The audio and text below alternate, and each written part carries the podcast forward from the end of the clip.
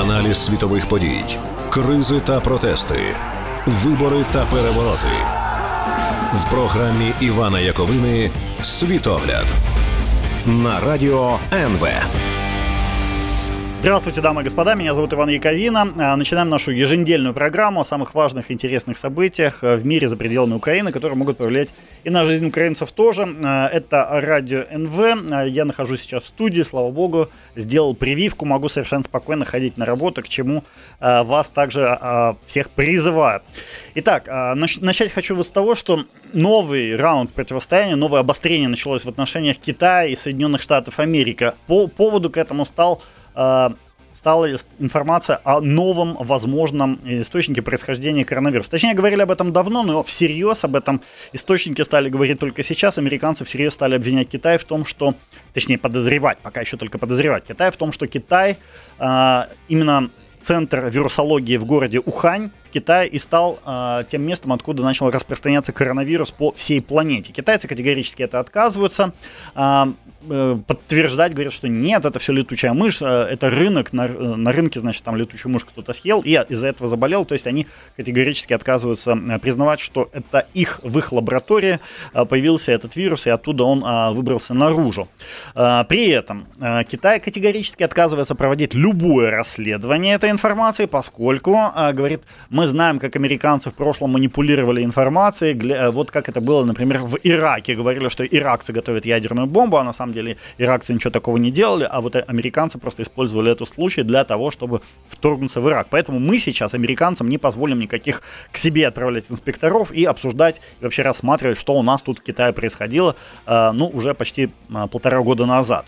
При этом, конечно, как вы понимаете, то, что китайцы отказываются э, давать доступ к своей лаборатории в этой, в Ухане, любой доступ, то это вызывает все больше и больше подозрений не только со стороны американцев, но и со стороны всего остального миром. Джо Байден в этой ситуации вчера, точнее позавчера, он выступил и сказал, что отводит э, своим разведывательным службам э, 90 дней для того, чтобы они э, нашли источник э, заражения коронавирусом всего остального мира. То есть предполагается, то есть э, за 90, что за 90 дней американские службы дадут ответ. Либо источником э, этого заражения стал, стала э, лаборатория в Ухане, либо э, вот тот самый рынок на котором настаивают китайцы сами в том же самом городе.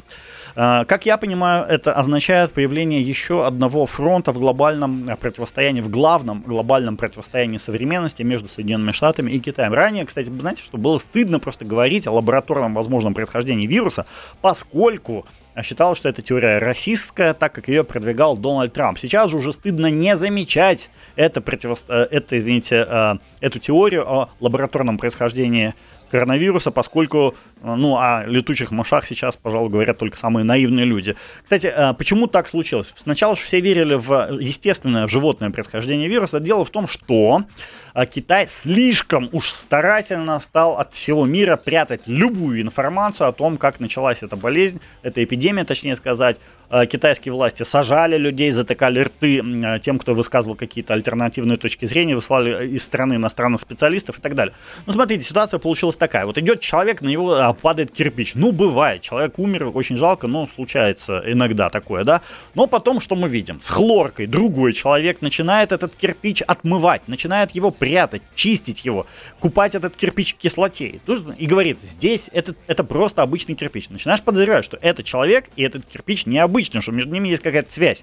Собственно, китайцы сейчас поступают вот как этот человек, который отмывает кирпич. То есть э, они э, делают все возможное, чтобы им в изначально вполне нормальную, естественную версию, что оно само так случилось, уже почти никто не верит, потому что китайцы делают все возможное, чтобы э, никому не дать вообще э, хоть малейшее какое-то расследование провести. В общем, китайцы вызвали подозрения своей чрезмерной активностью в деле сокрытия улик, я бы так сказал.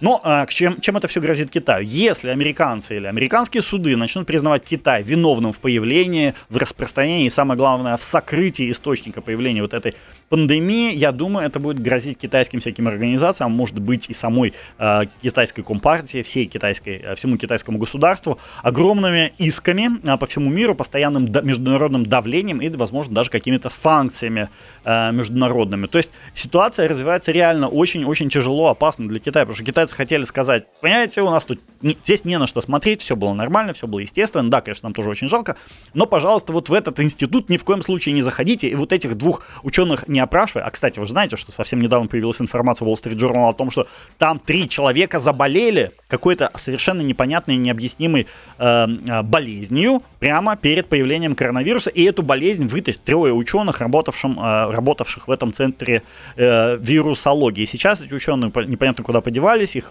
от всех прячут. В общем, ситуация действительно очень-очень странная. Но это еще не единственный фронт. Это, конечно, новый фронт противостояния между США и Китаем, который назревает. Но это, конечно, не единственное. Еще об одном фронте давайте поговорим уже в следующей части. Сейчас у нас короткая пауза. Аналіз світових подій, кризи та протести, вибори та перевороти в програмі Івана Яковини Світогляд на радіо НВ.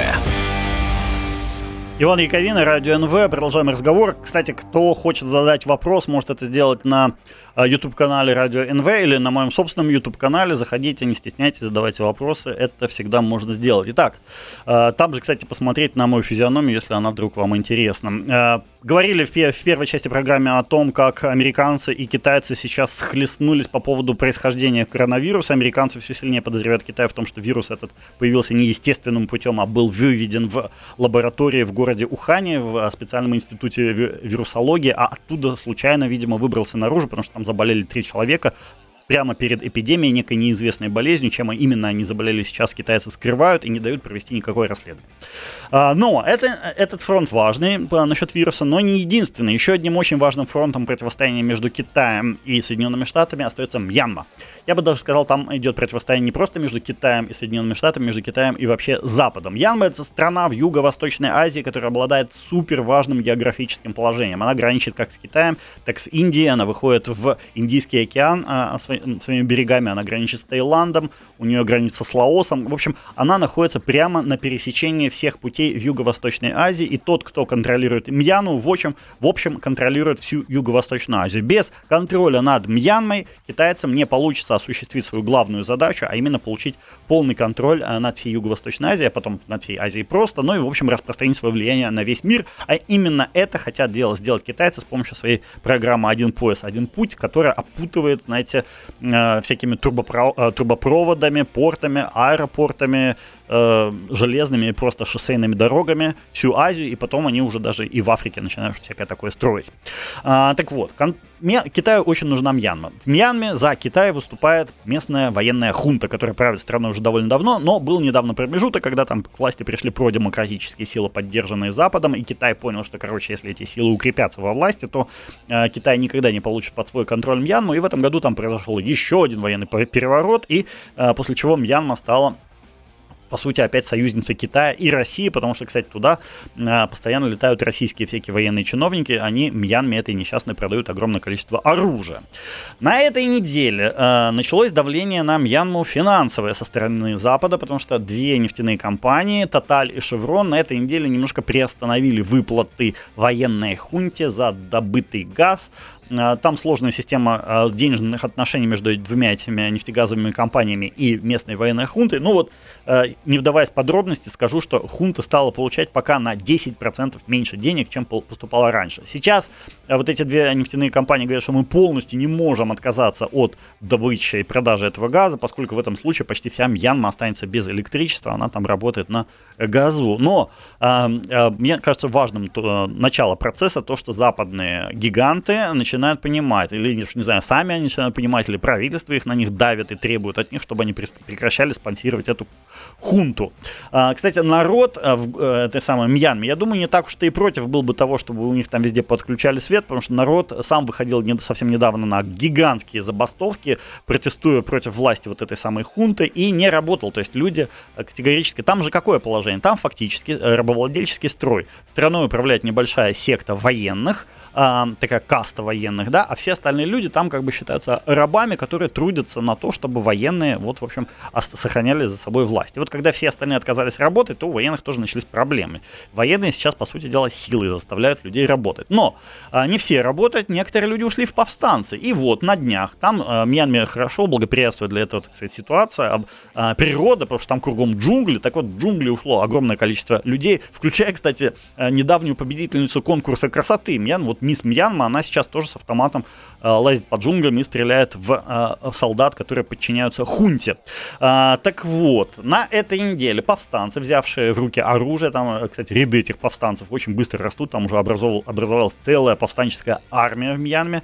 А, эти ребята начали по-серьезному уже громить правительственные войска. На этой неделе они там в Мьянме, повстанцы, ликвидировали несколько а, десятков бойцов полицейского спецназа, то есть своего рода такого мьянмского аналога ОМОНа, которые, вот эти вот ОМОНовцы местного разлива, были отправлены на карательную операцию по отдаленным городкам, вот, которые находятся как раз в джунглях, но повстанцы устроили засаду и этих а, товарищей, в общем, перебили всех. А, что интересно, в результате этой операции повстанцам удалось установить свой контроль прямо уже над несколькими городами. Правда, оттуда, я так понимаю, они вынуждены были уйти, когда а, местный мьянмский этот Лукашенко направил а, на, на захват этих освобождений городов танц, а, ави, а, танки и авиацию. Против танков и авиации, конечно, у этих а, чувачков с автоматами пока шансов нет. Как мне кажется, Западу в этой всей ситуации необходимо уже давно пора а, прекращать снабжать Мьянму электричеством и деньгами, а начинать помогать повстанцам, которые в случае своей победы а, смогут установить прозападный режим в Мьянме и не дадут установить Китаю э, своего контроля над этой страной. Я думаю, таким образом можно было бы эту проблему решить вообще э, раз и навсегда. Но пока, к сожалению, Запад себя ведет очень осторожно, хотя настоящее вторжение, я думаю, западных войск было бы воспринято местным населением на ура, поскольку своих садистов и убийц они очень сильно не любят. Запад для них был бы освободителем. Но пока нет. Впрочем, я надеюсь, что Байден и до, до этого дойдет через некоторое время, потому что в противном случае американцы просто перестанут быть первой страной в мире. Но есть еще одно противостояние, еще один фронт противостояния, о котором давайте уже поговорим в следующей части. Аналіз світових подій, кризи та протести, вибори та перевороти в програмі Івана Яковини Світогляд на радіо НВ. Продолжаем разговор. А, в первых двух частях говорили о противостоянии Китая и Соединенных Штатов. Первый фронт это, так сказать, вирусный, происхождение вируса. Второй фронт это Мьянма, где сейчас обострились боевые действия, где народ э, и повстанцы поднимают серьезную очень борьбу против захватившего там власть хунты, а также э, даже западные жадные нефтяные компании потихонечку начинают понимать, что отдавая деньги хунте, они тем самым подрывают свое собственное будущее и начинают отказываться от передачи денег, от сотрудничества с этой хунтой. И вот еще одно противостояние. Как мне кажется, не менее важной страной для Соединенных Штатов, чем Мьянма, является Россия и установление в России прозападного режима. Дело тут не не в том, что Соединенные Штаты сильно любят Россию или сильно любят россиян. Нет, дело в том, что это выгодно для самих Соединенных Штатов, а, поскольку э, нынешний режим российский, а именно режим Владимира Путина, является слишком уж про китайским. Э, Владимир Путин, по сути дела, является вассалом Китая. Это человек, который поставил э, Россию просто полностью на службу Китайской Народной Республики и выполняет все абсолютно приказы, которые к нему приходят из Пекина. Если бы Владимир Путин был бы точно таким, но проамериканским, то, я думаю, никто ему бы и ни слова не сказал, его бы никто ни за что не стал бы наказывать. Но Владимир Путин является прокитайским, антиамериканским, соответственно, и для того, э, соответственно, эта вся ситуация категорически не соответствует интересам Соединенных Штатов. Опять же, для того, чтобы остановить распространение Китая, американцам нужно очень, хотелось бы, по крайней мере, очень важно, и э, задачу остановки Китая очень э, облегчило бы Э, создание в России, появление в России про западного правительства. Или хотя бы нейтрального, которое не, сильно бы обож... не так сильно обожало бы и не, так сильно, извиняюсь за непарламентское выражение, шестерило бы на э, Китай, как это делает э, нынешний российский режим, режим Владимира Путина. Но чтобы справиться с Путиным, чтобы поменять его режим на какой-то чуть более чуть менее прокитайский, нужна очень сложная операция. Как я понимаю, сейчас Джо Байден, собственно, и вообще весь Запад собираются эту операцию провернуть. То есть сначала они как бы говорили Путина вообще провести эту встречу, на которой, собственно, и будут Путина обрабатывать. Путину попытаются, как я понимаю, на этой встрече в Женеве повыкручивать руки с тем, чтобы он а, категорически полностью отказался от поддержки Китая, перешел на поддержку Соединенных Штатов и вообще просто а, поменял свою, так сказать, внешнеполитическую ориентацию.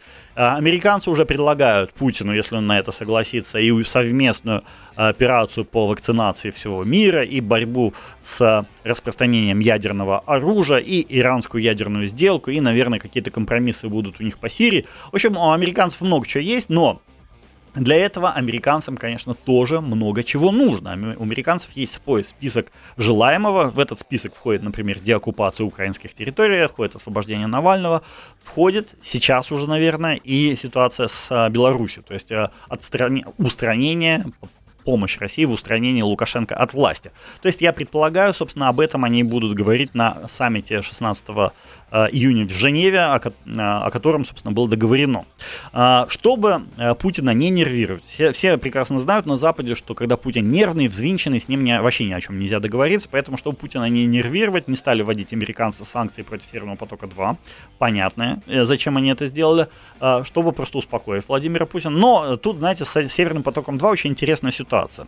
На этой неделе в Украину приезжал один из лидеров партии «Зеленых», который, очевидно, он встречался встречался здесь с Зеленским, Зеленый, встречал, Зеленый встречался с Зеленским, не помню, как этого мужика зовут, немцы. Ну, в общем, они тут очень долго вели переговоры, и я так предполагаю, они договорились о том, что когда Зеленые побеждают на э, выборах в сентябре нынешнего года, они э, Северный поток либо не будут запускать в эксплуатацию, если он э, еще не будет достроен, либо они просто отключат его, и не будет никакого а, Северного потока. То есть газ, то есть поток будет, а газ внутри потока не будет. Вот такая вот история. То есть а, Байден на самом деле по, не стал ругаться с немцами, успокоил Путина, но Северный поток все равно еще под вопросом. Нет никакой гарантии, что он начнет работать так, как задумывалось. И я думаю, что на переговорах в Женеве а, Байден прямо спросит, пусть просто напрямую скажет, вот что ты мне, Путин, можешь дать в обмен на отказ от американских санкций. Э, одной из таких тем, как я уже сказал, то есть ну, будет Навальный, будет Украина, понятно, понятное дело. Но одной из э, тем, которые, в содействие в котором от Путина потребует э, э, Байден, так вот, одной из таких тем, конечно, станет Беларусь.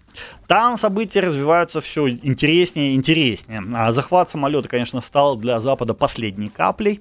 А, ну, я думаю, не надо не объяснять, о каком самолете, захвате самолета идет речь, потому что все, ну, плюс-минус, я надеюсь, новости смотрят, читают. Так вот, а, после захвата этого самолета, а, я думаю, Запад понял, что все, Лукашенко никаких больше дел иметь нельзя, никто его перевоспитывать больше не собирается, потому что раньше же они там на Западе собирались сделать из Лукашенко человека, сейчас поняли, что нет, это бесполезная затея, и его, в общем, отдают Лукашенко, к сожалению, вместе с Беларусью, но все равно отдают его Путину, говорят, забирай, делай с ним что хочешь, твое. Но при этом э, э, запад, западники как бы говорят, мы посмотрим с интересом большим, как ты будешь приручать этого лысого крокодила. Э, понятное дело, что легко не будет Владимиру Путину, чтобы не было ему еще легче. Э, Запад отключит этому крокодилу, то есть Лукашенко, э, все возможности для ведения торговли с Западом, чтобы э, Беларусь лукашенковская стала такой своеобразной огромной токсичной гирей на ноге у э, действующего президента, э, точнее, будущего действующего будущего Владимира Путина, чтобы Путин э, намучился с этой Белоруссией так, чтобы просто не рад был, что забрал ее себе. А, что для этого европейцы собираются сделать? Они уже, как вы знаете, отказались принимать у себя, многие страны отказались принимать у себя э, белорусские самолеты, многие запретили пролет белорусским самолетам на своей территории, они отказались свои самолеты пускать над Белоруссию, и сейчас э, речь идет о гораздо больше, о гораздо более серьезных санкциях, а именно об отключении, то есть о перекрытии всего наземного транзита и вообще о закрытии э, белорусской границы для товаров э, наземных э, любой любой категории, как контрабаса, так сказать, контрабанда любой, там креветки, э, вот эти все э, знаменитые белорусские лососи и все прочее, так и речь пойдет и о обычных товарах, таких как нефть и газ, которые идут из России в Европу, э, таких товарах, как какие-то товары народного обычного потребления, которые из Европы идут в Россию, ну и так далее. То есть вся почти российская торговля с Беларусью, она же идет, в общем, э, точнее, не с Беларусью, с Европой, она идет через Беларусь. И перекрытие вот этого транзита станет страшнейшим просто ударом по белорусской экономике, просто адским ударом, но не только по экономике, тут важно другое. Удар испытает и э, белорусская элита, и лично Александр Григорьевич Лукашенко. Как именно, из-за чего именно это произойдет, давайте уже поговорим в последней части нашей сегодняшней передачи. Аналіз світових подій, кризи та протести, вибори та перевороти в програмі Івана Яковини Світогляд на радіо НВ. Продолжаем разговор. Иван Яковин, Радио НВ. Последняя часть нашей сегодняшней передачи о важных и интересных событиях во всем мире, которые могут повлиять и на Украину. Итак, э, Беларусь, конечно, ключевая, важнейшая для Украины страна. События там имеют огромное значение для того, для будущего и самой Украины. Поэтому, конечно, Беларуси очень много сегодня будет внимания уделяться. Ну и уже уделили некоторое влияние. Так, смотрите. А, насколько я понимаю, Запад решил а, все-таки сплавить, э, отдать полностью Лукашенко в пользование Владимиру Путину и ожидая то, что абсолютно безумный э, Лукашенко э, покусает Путина или что-то нехорошее с ним сделает, или как гиря потянет Путина на дно вместе с собой. В общем, Запад понял, что переучивать Лукашенко пытаться даже нет никакого смысла. Это то же самое, как научить, не знаю, там, таракана играть на дудочке. Не бывает такого. А, поэтому Запад махнул рукой, говорит, все. Но, мы, но Запад сказал, что мы этому Лукашенко все перекроем, что только можно перекрыть. И если сейчас Беларусь останется без транзита, то, конечно, для нее это будет большая-большая потеря. Почему? В России, если вы, ну, я думаю, все знаете, есть много природных ресурсов. Владимир Путин отдает тем людям, которым хочет помочь, хочет чем-то их воз... А, отблагодарить, он дает им возможность пользоваться этими природными ресурсами, нефть, газ и так далее. В Беларуси главный природный ресурс это географическое положение между Россией и Западом, соответственно, главное а, природное богатство Беларуси это транзит грузов, которые идут из России в Европу, из Европы в Россию. Если этот транзит исчезнет, то это как, знаете, у, России отобрать одновременно нефть, газ, металлы, лес и все остальное. Uh, то есть Беларусь сразу станет э, жалкой тенью самой себя в экономическом смысле. И вот сейчас Европа, собственно, это и грозится сделать. Uh, перекрыть белорусам полностью транзит. Uh, в, что в этом случае произойдет? Белорусская экономика просто остановится. Она не может жить без транзита. Гарантировать лояльность самому Лукашенко, своей элите, точнее, гарантировать лояльность элиты в отношении Лукашенко можно будет только с помощью постоянных и жесточайших чисток среди силовиков. Потому что денег не будет, да, элиту можно поддерживать либо идеологией, либо деньгами, либо чистками. Идеологии в Беларуси нет никакой, идеология это, это там одна, это любите батьку. Э, конечно, таких как бы извращенцев даже там, я думаю, мало, даже среди его приспешников. Э, денег останется без денег э, в случае отсутствия э, транзита. И э, останутся только чистки для контроля, точнее не для контроля, для поддержания лояльности элиты. Э, готова ли сама элита пойти на то, что ее постоянно будут чистить, устраивать ей кровавую баню, кровавые вот эти массовые э, расстрелы и посадки? Я думаю, элита сама не готова к этому. Конечно, у Лукашенко еще остается один источник денег, который называется Российская Федерация. Но Российская Федерация могла ему подкинуть там, ну, миллиард, ну 2, ну 3 миллиарда, да, а, содержать полностью Беларусь, отправляя ей там, не знаю, по 15-20 миллиардов каждый месяц, это, конечно, для России как бы типа тоже многовато. Для, э, на такие как бы деньги не договаривались, на такие расходы. Поэтому я думаю, э, сейчас, конечно, будет Лукашенко очень-очень тяжело объяснить Путину, почему Путин должен э, тратить там гигантские просто бабки на содержание э, Лукашенко. Тем более сам Лукашенко построил себя в стране такую систему, при которой почти все население страны получает зарплату из бюджета. Очень мало там частного бизнеса. Бизнес, конечно, хороший, сильный, но его мало. И сейчас Лукашенко, более того, сейчас своими всякими выкрутасами он еще этот э, бизнес и придушил.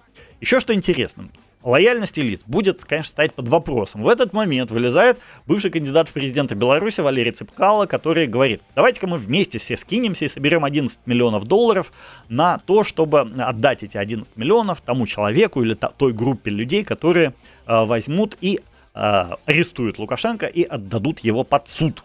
А, ну вот, в общем, тем, кто устранит Лукашенко, мы эти 11 миллионов и отгрузим. Поскольку, опять же, белорусская элита идеол, идеологически она вообще пуста, там нет никакой идеологии, любви к Лукашенко у них нет, денег сейчас тоже не будет, а репрессий в свой адрес они тоже не хотят. То есть кто-то может и позариться на эти 11 миллионов и э, сказать, так, давайте возьмем 11 миллионов, действительно, и арестовать Лукашенко. Я думаю, конечно, эта затея выглядит очень экзотической, деньги собираются в интернете э, на вот эти 11 э, миллионов. Э, кстати, кому интересно, просто наберите в гугле там Валерий Цыпкало, 11 миллионов Лукашенко, вам выскочит, я думаю, сайт э, сразу же, э, на котором можно, собственно, сделать, задонатить деньги на э, выплату награды тем, кто арестует Лукашенко. Но я думаю, Лукашенко, будучи параноиком, э, страдающим реально серьезной паранойей, ему после вот этого э, объявленного сбора средств на его, так сказать, арест будет очень-очень страшно дальше жить. Потому что он понимает, что реально те люди, которые получат, э, его арестуют, во-первых, они станут народными героями на всю Беларусь. Во-вторых, они получат по памятнику в центре Минска ну, после завершения всей этой истории. Ну и в-третьих, конечно, 11 миллионов тоже, как говорится, на дороге не валяются, пустячок, а приятно. А, но, конечно, им страшно, и можно понять, потому что Лукашенко абсолютно обезумевший, и если он узнает, что кто-то такое что-то задумывает, то, конечно, он этих людей сразу же расстреляет без всяких разговоров. Но пока в нынешней ситуации экономически содержание Беларуси становится очень-очень тяжелым. Просто радиоактивно, э, знаете, обогащенный уран, супер тяжелая и радиоактивная при этом гиря, да, очень токсичным таким чемоданом без ручки для Владимира Путина. Бросить, конечно, он мог бы Лукашенко, мог бы сделать так, чтобы просто перестать отправлять деньги Лукашенко, и Лукашенко остался бы без денег, его кинули бы его элиты, и все. На этом как бы режим Лукашенко закончился. Но в этом случае в Беларуси сразу придет к власти прозападная какая-то сила, это практически наверняка, потому что Путин сам все для этого сделал, он сам отвернул белорусов от России, поэтому сила там будет следующая прозападная. Ну и понятно, что российская э, оппозиция, глядя на то, что произошло в Беларуси, воспрянет духом и скажет, ну смотрите, если уж белорусы смогли своего этого безумного диктатора Русатова скинуть, то чем мы хуже? Давайте мы то же самое сделаем. И начнут пытаться делать. Это даст такой заряд бодрости российской оппозиции, что они могут, смогут и правда сковырнуть э, своего диктатора, то есть Владимира Путина. Путин этого не хочет, поэтому, конечно, будет поддерживать, э, поддерж... тащить этот чемодан без ручки, радиоактивный, токсичный до конца. Знаете, вот еще чем сейчас стал плох Лукашенко в, в связи с новой вот этой ситуацией, ситуации с э, э, захватом самолета. Помимо белорусского этого позиционера, в самолете была захвачена россиянка э, София Сапега. Так, вы, так оказалось, что она реально такая красивая молодая девушка. Она стала просто символом сейчас такого сопротивления Лукашенко в России. Она везде в России, и все требуют ее освободить, потому что это типа наша, русская. А в, э, Владимир Путин в свое время вложил гигантские средства, гигантские усилия в том, чтобы мы своих не бросаем. И сейчас Путину предлагают либо бросить своего ради Лука, свою, даже не своего, ради Лукашенко, э, либо либо э, э, надавить на Лукашенко и вырвать ее, да. И Путин, конечно, очень не хочет помогать этой оппозиционерке, но приходится, потому что иначе он будет выглядеть в глазах своего же населения человеком, который бросил свою русскую девушку на растерзание этому безумному белорусскому таракану. В общем, Путин, конечно, оказался в непростой ситуации. Но это еще не все. Сейчас Владимир Путин вынужден подписываться под всякими бредовыми заявлениями э, Лукашенко о том, что, например, палестинский Хамас э, с польских адресов из Швейцарии на английском языке э, э, отправил письмо с угрозами в Минск, э, причем угрожал он взорвать самолет, который летел из Греции в Литву. Короче, какая-то белиберда на постном масле, причем по заявлению Лукашенко это случилось еще до того, как, собственно, то есть сначала об этом сообщении э, узнали белорусские диспетчеры, и только потом оно было из Швейцарии отправлено. Что, конечно, является еще и путешествием во времени э, в, в стиле э, фильма «Довод» Кристофера Нолана.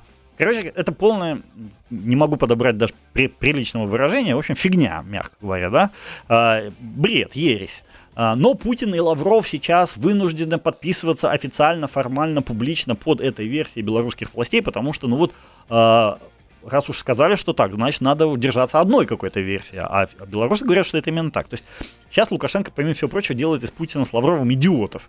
Им, конечно, не очень нравится. Я думаю, что даже если сейчас случится аннексия, то, скажем, Беларуси, да, чего, кстати, я не очень в этом уверен, потому что сейчас брать, даже захватывать Путину Беларусь просто смысла нет. Потому что санкции никто не снимет, если он захватит сейчас. Более того, санкции ведут и распространят точно такие же санкции и на Россию. То есть Лукашенко своим захватом вот этого самолета сломал игру и самому Владимиру Путину. Я думаю, сначала, сначала что Путин помогал Лукашенко захватить этот самолет, чтобы, как бы желая подставить Лукашенко что оторвать Лукашенко от Запада. Но Запад не просто оторвал от себя Лукашенко, он, он и отдал этого Лукашенко Путину, сказал, на его забираем, мы больше за него воевать, сражаться не будем. И выяснилось, что теперь Лукашенко стал супер токсичным и опасным для своего, для самого Путина. Вот сегодня они там в, э, в Сочи встречаются, Путин и с Лукашенко. Я думаю, Лукашенко, конечно, будет, как обычно, просить денег, у него других вопросов нет, но вот инте- очень интересно, что ему э, ответит на это сам Владимир Путин, потому что у Путина, с одной стороны, он может, конечно, сказать путь э, Лукашенко, давай дальше,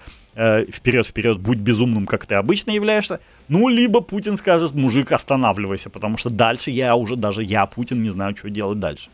Э, очень интересно, чем закончатся эти переговоры. И я думаю, о, нам, о содержании нам ничего не скажут, но мы узнаем о содержании по выражению физиономии двух этих джентльменов после окончания беседы. На этом у меня сегодня все. С вами был Иван Яковина. Да пребудет с вами сила и пока-пока.